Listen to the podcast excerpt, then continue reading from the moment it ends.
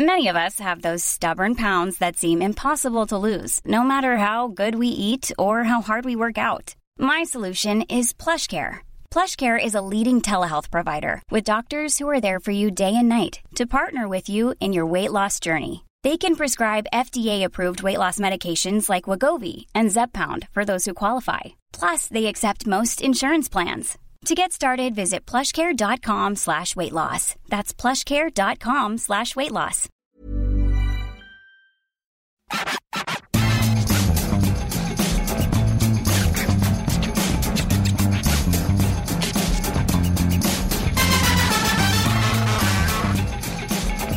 Bonjour à tous et bienvenue dans le FC Stream Team. Je suis Martin Mosnier, journaliste à Eurosport et avec Maxime Dupuis à mes côtés, nous allons débriefer la convaincante, la brillante victoire de l'équipe de France face au Danemark. Maxime est déjà mort de rire. On dirait que tu commentes le match. tu Bah, un commentes l'intro. Un petit peu, un petit peu. Elle nous a fait plaisir quand même cette victoire. Elle nous a fait plaisir parce que, un, déjà, c'est une victoire et nous, on marche au résultat, mais on marche aussi à l'affect. Et c'était quand même une belle, belle équipe de France qui a réussi un match qui n'était pas évident. Alors, je pense que le Danemark n'a peut-être pas été non plus le Danemark qu'on attendait, ceci depuis la Coupe du Monde, mais franchement, on, va- on ne va pas bouder notre plaisir et cette équipe de France a fait un très grand match.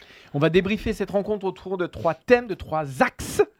Euh, le premier thème, on va se demander qui est l'homme du match? Ouais. Et ça, c'est pas si évident que ça. Il y a évidemment deux individualités qui sortent du lot. On vous en dit pas plus. On va parler ensuite de Didier Deschamps parce que lui, c'est aussi peut-être l'autre homme du match sur le banc. Depuis le début de la Coupe du Monde, on n'en parle pas beaucoup, mais force est de constater qu'il fait le boulot et plutôt bien. Et on terminera avec cette question est-ce que la France a découvert son 11 Celui qui lui fera décrocher sa troisième étoile? On s'enflamme un petit peu, évidemment, on est là pour ça. Non, mais est-ce que l'équipe de France a enfin trouvé son équipe type, finalement, face au Danemark? Et si c'est ça, bon, j'en parlerai après, mais Calme-toi. ça, ça dit encore une fois de, de- pas de l'inutilité, c'est pas ça, hein, mais des deux ans qui précèdent une Coupe du Monde de l'année, parce que là, c'est vraiment une équipe. euh, Ah bah, dire, le meilleur exemple, c'est le Danemark, parce Voilà. que tu te fais taper deux fois et tu arrives en. Coupe du Monde et tu les domines, tu les concasses. On a bien concassé et maintenant on va discuter et on va parler euh, bah, évidemment de ce match. Euh, c'est notre rubrique, vous en avez pris l'habitude après les matchs, les notes débriefées, mais cette fois on va les tourner un peu. C'est pas tellement une discussion puisqu'on est à peu près d'accord sur les notes, mais euh, les deux joueurs que tu as le mieux notés, Martin, sont Kylian Mbappé et Antoine Griezmann pour des raisons différentes. Les deux ont eu la note de 8, mais on s'est dit quand même que ce serait bien d'essayer de les départager. Alors Martin, la question est simple pour toi. Qui est l'homme de ce France-Danemark? Celui qui a fait basculer la rencontre. Donc, euh, évidemment, Kylian Mbappé, auteur d'un doublé. Oui, pendant une heure, on le voit pas, ou alors quand on le voit, c'est pas terrible. Euh, C'est-à-dire qu'il fait que des mauvais choix. Il force un petit peu. Mais on en a si souvent parlé ici. Euh, de toute façon, Didier Deschamps l'a toujours dit je lui donne la liberté. Donc, euh, globalement, il fait à peu près ce qu'il veut sur le terrain. Mais il le rend tellement à Didier Deschamps dans ce match-là. Puisque le premier but, le premier but, il est fantastique. Alors, c'est 75% Mbappé, 25% Hernandez quand même, parce que la complicité entre les deux, ça c'est un Mm. vrai nouveau point fort de l'équipe de France quand même. hein. Ouais. Hernandez, Mbappé, c'est quand même assez incroyable. Et puis, il libère les Bleus sur, pour le coup, un vrai but d'avant-centre, un but à la Giroud. Il prouve qu'il sait tout faire, mais surtout il marque deux buts. Il, est, il en a à trois buts, c'est déjà le meilleur buteur de cette Coupe du Monde. Et on sait que l'équipe de France, quoi qu'il se passe désormais, ça passera par Mbappé. Et encore une fois, euh, bah, de toute façon, s'il n'y avait pas eu Mbappé, ça se serait pas si bien passé que ça.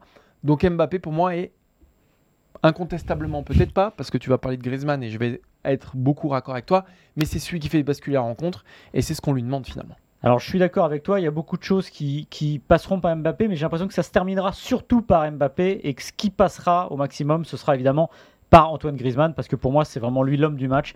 Euh, si l'équipe de France a trouvé une équipe et un équilibre, c'est vraiment lui, c'est le balancier, c'est-à-dire que cette position hybride qui n'est, je le répète, pas milieu relayeur et pas numéro 10, même si aujourd'hui il était un peu plus haut, voilà, il a fait un très grand match, encore une fois, parce que dans le jeu défensif, l'abnégation, il est là, il bouche les trous, et puis évidemment, la vista, il y a des renversements de jeu à une touche de balle qu'il fait sur des ballons aériens qui sont exceptionnels, mais vraiment, je pèse mes mots. Cette ouverture pour Mbappé aussi, euh, en première mi-temps, quand il fait sa course un peu, j'allais dire, argentine, et qu'il est repris par Christensen, elle est lumineuse. Alors, elle est beaucoup aussi pour Mbappé, parce que s'il n'a pas cette pointe de vitesse, je pense que le Mais ballon tout n'arrive pas. C'est tout notre débat Mais en tout cas, la, la passe est fantastique. Évidemment, évidemment, il y a sept passes décisives et moi, je suis vraiment heureux de revoir un Griezmann à ce niveau-là. Didier Deschamps l'a dit après le match oui, il marquera moins, Voilà, il n'a plus marqué depuis 11 matchs en équipe de France, mais on s'en fout. Il est vraiment formidable dans ce qu'il apporte à cette C'est vrai qu'on s'en fout ce soir. euh, C'était moins clair, moins évident sur euh, voilà depuis un an. On se demandait un petit peu euh, à quoi servait Griezmann. Est-ce qu'il était toujours aussi euh, important pour cette équipe de France? Quand Karim Benzema est arrivé, on s'est même dit à un moment donné, peut-être que pour le bien de l'équipe et pour l'équipe- Mm. l'équilibre de l'équipe, bah, il faudra définitivement sacrifier Griezmann. Entendu, en, en- enfin, ce qu'il faut entendre par, par, par là, c'est peut-être le faire démarrer sur le banc parce qu'en plus en club, etc. Et aujourd'hui, il nous a effectivement montré. En fait, j'ai l'impression que c'est un an de réflexion, un an de test, un an. Et pour en arriver là, ça tombe très bien parce que généralement, il démarre pas si bien ses compétitions. Ouais. Et là, il est déjà au top. Mais encore une fois, pour moi, si on doit déterminer qui a été le plus important des deux et qui est le plus important des deux depuis le début du tournoi et qui le sera jusqu'à la fin du tournoi, je pense que ça sera quand même Kylian Mbappé. Les Bleus ne s'en sortiront pas grâce à un grand Mbappé. Je pense qu'ils peuvent s'en sortir avec un Griezmann moyen. Je ne pense pas qu'ils puissent s'en sortir avec un Mbappé moyen ou un Mbappé, tout du moins, bah, qui ne marque pas ou qui n'est pas décisif. Euh, trois buts, une passe décisive. Avec Giroud, une entente voilà, euh, fantastique. Alors ça a moins été le cas aujourd'hui, Ouais. mais ça a été le cas lors du premier match. Je veux dire, c'est celui qui débloque tout depuis le début de cette rencontre. On sait que il a fait cette Coupe du Monde un rendez-vous pour euh, succéder à Ronaldo et Messi, qui eux sont plutôt en, en bout de course.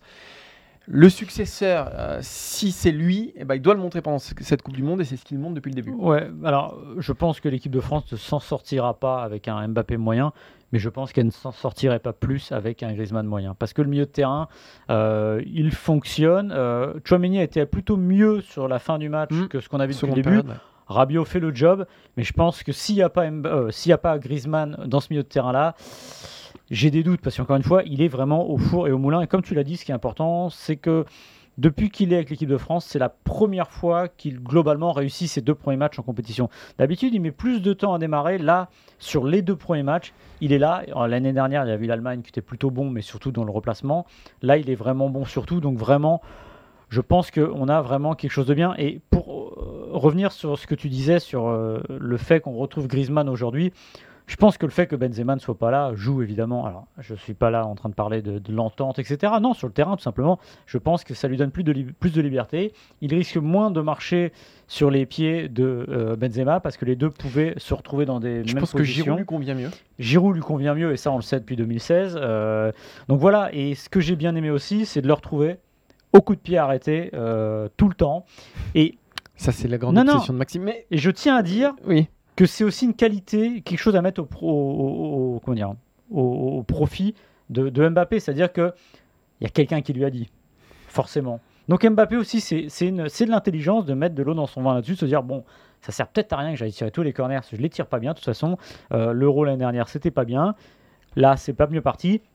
Il y a quand même un type qui sait à peu près bien les tirer, donc autant lui laisser. On verra pour les pénalties, je sais pas si on en est là, mais en tout cas, c'est plutôt bien, et je trouve que là, on est sur des bases quand même d'une entente qui est assez formidable pour l'équipe de France parce qu'avoir deux joueurs avec ces types de qualités, c'est-à-dire Mbappé qui est un soliste de génie et de l'autre côté qui est euh, un chef d'orchestre comme euh, et Griezmann, et avec Pas- un Giroud à la disposition des deux. exactement, bah, on peut pas rêver beaucoup mieux et on, on en reparlera sûrement dans les autres émissions, évidemment Ousmane Dembélé qui a aussi fait notamment une première mi-temps assez formidable dans l'utilisation du ballon. Est-ce que tu as envie de débriefer notre note ou on passe au deuxième sujet? Peut-être la note de Rabiot. On était Oui, pas la note de Rabiot, ouais, on n'était pas trop d'accord. Ouais. Moi, j'ai bien aimé son match. Alors, c'est pas le meilleur, mais j'ai trouvé que dans la lignée du premier match, il avait fait quand même le job Moi aussi, attention. Mais... et qu'il méritait, euh, il méritait au moins les 5,5. cin- Allez, un petit 5,5, je sais plus, tu l'as mis 5, je crois. 5. Voilà. Bon, eh, ça se joue pas à des masses. Ouais, mais pour moi, on est obligé de le sanctionner pour le but euh, encaissé par la France. J'aime les sanctions. Puis moi, je suis comme ça. Moi, je suis un homme qui sanctionne, de, de, toute façon. Et non, mais le sanctionner parce que bah, le- il est déjà fautif sur l'action qui amène le corner où il oublie son joueur. Et il oublie quand même euh, Christensen. Euh, Enfin, il est complètement dilettante sur ce marquage-là. Ça coûte un but. Ça aurait pu coûter deux points. Ça aurait pu coûter la qualif. Ou en tout cas, la qualif dès aujourd'hui pour l'équipe de France. Ça me semblait difficile de lui mettre plus Non. que 5. Je suis en partie d'accord avec toi. mais Alors, oui, mais à, à côté de Non, ça, il non. fait un très bon match. Ouais. Euh, sur le marquage, le- ce que j'ai envie de demander aussi, c'est comment les Bleus n'ont pas appris. Alors, évidemment, quand quelqu'un a une spécificité, euh, Mbappé, on sait, euh, vous savez, comme ça spécial euh, premier poteau, on sait qu'il va le faire, et pourtant ça marche. Là, les Danois, c'est pas faute d'avoir été prévenus. Souvenez-vous du match de septembre où euh, il y avait eu mes 36 corners qui étaient arrivés sur la tête de Delaney et à chaque fois ça passait. Là, ils, ont- fait la même un peu avec une déviation. euh, et surtout, à la rigueur, ce que je me demande, c'est pourquoi Rabiot euh, est sur Christensen. Ok, Rabiot est grand, mais bon de la tête quand même. ouais, enfin, c'est pas. Enfin, peut-être défensif, moi, c'est pas ce que j'aurais fait. Mais voilà, mais encore une fois, je suis pas sélectionneur et. euh, Sinon, ça, Ah, sinon, ça, ça se saurait quand ça même. serait- Mais est-ce que ça a été le joueur le plus dur à noter, Martin? Ça a été le joueur le plus dur à noter, oui, oui, oui. Parce que c'est le seul où j'ai eu une grosse, grosse hésitation. Pour le reste, c'était assez, assez limpide. Euh, Dembélé 7, euh, Chouameni 6 parce qu'il a très bien terminé. Koundé 6 parce que je trouve qu'il a très bien remplacé Ouais. Pavard, mais, euh, mais il, a eu, il, a- il est passé à deux doigts du carton rouge quand même. Ouais. Non, globalement, globalement c'était c'était assez clair. C'est un 6 qui aurait pu se transformer en 3. c'est un 6 qui aurait pu se transformer en 3. Si on avait été dans une Coupe du Monde où l'arbitrage euh, C'était sévère. était, mais même pas sévère, était juste normal, euh, Koundé n'aurait pas terminé cette rencontre, ça c'est une certitude. On passe au deuxième sujet, On Maxime? passe au deuxième sujet et on va parler de Didier Deschamps qui est l'autre gagnant parce que là maintenant euh, on a l'impression que comme d'habitude la victoire efface un peu tout, que tout se passe comme sur des roulettes. Or il a toujours l'ombre de Zidane qui est un tout petit peu moins présente là après deux matchs. Évidemment ça ne fait que deux matchs et, s'il n'en gagnait plus un d'ici la fin de la Coupe du Monde, euh, l'ombre elle sera plus une ombre, ça sera vraiment une présence. Mais n'empêche que euh, Deschamps a réussi au moins déjà la première partie de son pari, c'est-à-dire qualifier les Bleus après deux matchs, ce qu'il fait toujours depuis qu'il est là à la tête des Bleus euh, en Coupe du Monde. Moi, ce que, pour moi, son principal point fort, et là où j'ai envie de saluer ses choix, c'est qu'il a mis en place des hommes sur lesquels on avait des énormes doutes Mm. et qui finalement se révèlent pendant cette Coupe du Monde. Alors, je pense à Upamecano, qui Ouais. n'était quand même... Alors, pour moi, c'était le 127e choix en défense centrale, ou du moins le dernier, vu ce qu'il avait montré jusqu'au début du tournoi. Lui, il y a toujours cru. Déjà, j'ai trouvé ça culotté de le sélectionner, de le mettre dans la liste, vu ce qu'il avait fait en équipe de France. Mais alors, le titulariser, euh, voilà, mettre une foi inébranlable dans ce joueur-là, franchement, chapeau. Pareil pour euh, Koundé, qu'il a remis en arrière droit. Alors, ça demandera confirmation, parce que Upamecano a confirmé. Voilà, donc on demandera la même confirmation pour Koundé. Je trouve que là aussi, chapeau. Et puis ce système ultra offensif avec un Griezmann euh, voilà, qui recule un peu, qui se met dans, dans le milieu relayeur, ça aussi, il fallait quand même le tenter et l'oser, alors que ça n'avait jamais été euh, finalement expérimenté avant le début de cette Coupe du Monde. Là, je trouve qu'on a quand même des choix forts, que cette équipe elle est marquée par des revirements de Didier Deschamps, de si ça s'était mal terminé, ce qu'on aurait appelé du bricolage, et là, vu que ça se termine bien, on appelle ça bah, du génie. Ben non, mais on passe du, re- du, du- ce dont on avait parlé, de, de renoncement à du revirement, et ça fonctionne très bien, comme tu l'as dit, parce que les paris qu'il a pris, pour l'instant, ils sont payants. Alors, euh, on pourra dire, il a de la chance, ou bah, oui et non, parce que Pas de la chance vu ce le s'est pari, pris à travers ouais, la, le la pari déjà. ou pas mécano, c'est quand même, encore une fois, là, ça paraît pas mal. Encore une fois, il fait son match, mais enfin, souvenez-vous de ces sept premières sélections. Il faut le lancer en Coupe du Monde, il faut essayer. C'était pas gagné, voilà. euh, et et c'est comme ça pour tout. euh, alors Rabiot, c'est à plus long terme, parce qu'il était revenu à- à- il y a bien longtemps, mais c'est pareil, là il est installé en titulaire, ça fonctionne. Il faut quand même se rappeler aussi que Pogba et Kanté ne sont pas là. Rappelez-vous, Pogba n'est pas là dans cette équipe au milieu de terrain. Et ce qui est presque.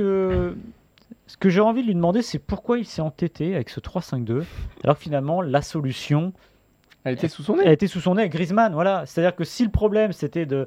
euh, de mettre en musique ce trio d'attaque ou ce quatuor maintenant, il suffisait un peu de faire reculer Griezmann et lui n'aurait, je pense, rien dit parce qu'encore une fois, euh, il l'a redit Didier Deschamps tout à l'heure en conférence de presse, ce n'est pas un sacrifice pour euh, Griezmann. Il aime ça.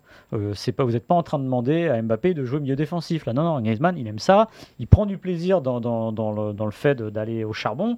Donc voilà, et c'est vrai qu'on a envie de se demander pourquoi n'a-t-il pas testé ça plus tôt. Il s'est entêté pendant des mois sur un 3-5-2 pour arriver à ça. Alors peut-être que L'absence de Benzema change des choses aussi, j'en suis à peu près persuadé. Mais n'empêche que voilà, c'est à mettre à son crédit. Je pense que là, il boit du petit lait parce que les Bleus, encore une fois, sont qualifiés Et, et moi, il y a autre et chose. qu'il a repris la main. Euh, moi, voilà, il a repris la main. Et il y a autre chose euh, que, que je veux mettre à son crédit, c'est effectivement ce groupe, cette force collective où on Ouais, sent que les mecs ils sont tous à leur place et ça leur va. Mhm. Euh, les remplaçants, il n'y a aucun souci. Les titulaires et même ceux qu'on n'attendait pas, ils assument ça sans aucun problème, et que une nouvelle fois, bah, il y a un 11 qui se dégage, et que finalement, y euh, voilà, euh, les joueurs nous le disent tout le temps. De toute façon, dans chaque compétition, c'est comme ça, c'est le groupe va bien, etc. Je pense, Maxime, qu'en 2010, ça devait être la même chose Ah, avant le début bien. de la Coupe du Monde. Donc, Ah, euh, même pendant, il vivait bien. voilà, donc euh, c'est quand même des déclarations qu'il faut prendre avec des pincettes, mais, Mais- force est de constater qu'on voit même dans les célébrations de buts, même dans tout ça, Ouais. on sent qu'il y a un truc qui se dégage. Alors je sais pas si ça les mènera comme en 2018 parce que ça dépend tellement de circonstances qu'on ne maîtrise pas toujours, mais en tout cas, ce début de, ce début de compétition, voilà, pour moi, il y, a quelque- il y a un fondement, il y a quelque chose qui s'est passé. Après les Et c'est grâce à Deschamps, évidemment. Ouais. Et après les matchs, on les sent vraiment sincèrement heureux tous.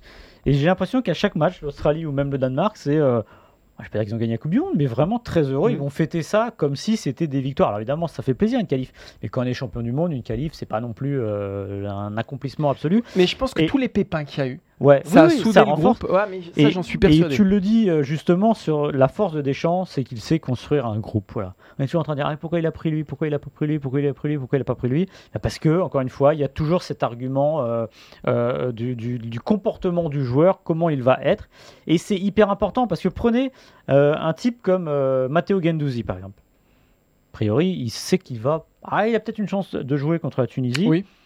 Mais dans l'absolu, sa Coupe du Monde, ça va être sur le banc. Et voire peut-être même pas rentrer, hormis sur un match des. Et là, déjà, on voit d'ailleurs, on voit, on voit déjà une, troupe de remplaçants qui, se, euh, comment dire, qui sortent du lot aussi. Donc les autres savent qu'ils vont pas beaucoup jouer. Donc là, il faut pas se tromper dans la construction. Il faut pas avoir le type toxique qui va dire bah, Moi, je suis là pour rester sur le banc. Non. Et ça, Didier Deschamps, pour le coup, il sait le faire. On l'a vu par le passé, hors des compétitions, pendant les compétitions. S'il y a un truc sur lequel il se trompe rarement, c'est vraiment sur ça et les caractères des joueurs qu'il emmène avec lui. Oui, et moi, moi, je pense que là il y a quelque chose qui s'est créé, qui a une, mais ils en parlent tous hein, en fin de match là, en, zone mixte, ils parlaient de force collective, d'être tous à l'unisson, etc. Moi je pense que c'est pas fin et effectivement le, grand architecte de tout ça, c'est Didier Deschamps. C'est, je pense que les coups du sort, comme je disais tout à l'heure, ont, solidifié les liens, que ceux qui sont arrivés ont très conscience de leur place et qu'ils sont heureux d'être là parce qu'ils savent ce qu'ils doivent aussi euh, à leur destin. Ce groupe-là me semble en tout cas sain. Ouais, et puis il y a quelque chose qui va l'aider évidemment, comme à chaque fois, parce que je l'ai dit tout à l'heure, il se qualifie au bout de deux matchs, c'est qu'il va donner Ouais. beaucoup de temps de jeu à des joueurs qui n'en auraient pas eu si l'équipe de France n'était pas qualifiée. C'est le fameux match des coiffeurs, où finalement ce match-là, pour les joueurs, c'est aussi leur chance. Alors en 2018, ça n'a porté chance à personne. Et souvent, c'est un leurre parce qu'il est très difficile de changer les, choses. Mais n'empêche que les mecs qui vont jouer contre la Tunisie vont se dire bon, qui sait Voilà. Ou au moins me faire grimper un peu dans la hiérarchie. Et ça, c'est bon pour l'émulation d'un groupe. Et après, si les types se ratent comme en 2018, souvenez-vous, après les- le premier tour, ils commençaient à organiser des, dans, une chambre des, des meetings avec juste les titulaires. Là, vous pouvez vous dire, ah oui, mais on est en train de scinder le groupe en deux. Oui, mais non, parce qu'on vous a donné votre chance, vous n'avez pas été là. Maintenant, bah, c'est une aventure collective. Essayez de pousser les titulaires pour aller au bout. Et ça, Didier Deschamps, il est très bon. C'est un, jeu de balancier qu'il maîtrise euh, très très bien. Et justement, on va terminer cette émission en se posant la question du 11. Est-ce que cette victoire face au Danemark scelle le 11, l'équipe de départ, l'équipe type de Didier Deschamps? Alors, je dirais jusqu'à la fin de la compétition. C'est un peu ça- cavalier de dire ça, mais en tout cas jusqu'à la fin de leur compétition. Ouais. Euh, Ah Est-ce oui, que. Didier Deschamps a trouvé son 11 type ce soir à Doha, Maxime? Bah oui, oui, oui. Alors, Merci Maxime. Rendez-vous demain. que c'est toujours l'analyse du moment, mais là, c'est très compliqué d'imaginer euh, un huitième de finale. euh, qui vous sortez dans cette équipe? Voilà. Je, là, je ne vois pas, euh, je ne vois pas comment et surtout pourquoi. En défense, ça a l'air assez clair. Les quatre de derrière, a priori, c'est bon. Il y aura toujours Koundé, Pavard. On en parlera demain. On vous fera le, le 11 de départ pour nous contre la Tunisie. Moi, je pense que Pavard va jouer. Et hormis s'il fait un match XXL, en plus, il y a le carton de Koundé. C'est sûr que Je pense qu'on reverra Koundé. Le milieu de terrain, Martin, je vois pas pourquoi ça changerait. Je vois pas pourquoi ça changerait non plus. Fofana est a priori le, le- le quatrième larron, Ouais. puisque, puisque- mais c'est vrai qu'il semble loin. Déjà avant cette Coupe du Monde, il semblait loin derrière Rabiot et Chouameni. Rabiot, il a grossi d'un coup dans cette équipe de France. Chouameni, il a commencé sa Coupe du Monde lors de la seconde période, mais ça a été spectaculaire. Griezmann, il est, est- est évidemment intouchable. Donc, euh, effectivement, dans ce milieu de terrain, je vois pas qui tu peux bouger. dans ce système, je vois pas non plus pourquoi ça bougerait. Ouais. Donc au final, et en attaque, bon, Ah, oui, en attaque, oui. Et attaque, puis le seul à la rigueur qui était entre deux, c'est Dembélé. Enfin, moi là, j'ai vraiment pas envie de le sortir. euh, C'est vrai que là- où la distance est la moins longue Mm. entre le titulaire et le remplaçant, c'est peut-être entre Dembélé et Coman. Coman qui fait une bonne rentrée puisqu'il Ouais. est décisif quand même sur, sur le, le second but français. Mais Dembélé a fait tellement de différence Et tellement de bons choix Et- qu'effectivement, je... enfin là, il a gagné ses galons titulaires pour, pour, pour la fin de la compétition. Et puis il y a quelque chose de, de drôle quand on les voit, les deux ailiers, entre guillemets, c'est que Dembélé est un ailier qui repique et euh, Coman est plutôt un ailier qui déborde. Mm. Donc on a deux joueurs un peu différents, ça donne d'autres solutions, mais je pense que l'équipe de France a plus besoin d'un joueur aujourd'hui comme Dembélé qui va repiquer, apporter quelque chose dans l'axe. Et il y a autre chose qui est important, tu disais le système, euh, c'est que le modèle de, 4, de 98, de 2018, il faut le 98 aussi au bout d'un moment, c'est d'avoir un- un- une équipe type qui tient la route, c'était le Pérou, euh, cette équipe qui va aller au bout, à part en quart où Tolisso joue parce que Matuidi est suspendu, mais après on ne change pas. Ce qu'a fait Didier Deschamps en 2021 de s'adapter, alors il y avait les blessures, mais n'empêche que ce fameux miroir contre euh, la Suisse, je ne comprends toujours pas. Non. Euh, il sort l'anglais du, du, du frigo. oui. Ouais, une équipe comme l'équipe de France bah, n'a pas à s'adapter tout simplement. Elle n'a pas à s'adapter. Euh, elle est avec son 11, elle a ses forces. Enfin, je veux dire, quand vous prenez les joueurs un par un, quand vous prenez la force collective de cette équipe, elle n'a pas lieu de s'adapter. Alors il peut y avoir des petits euh, ajustements euh, de, de tactique.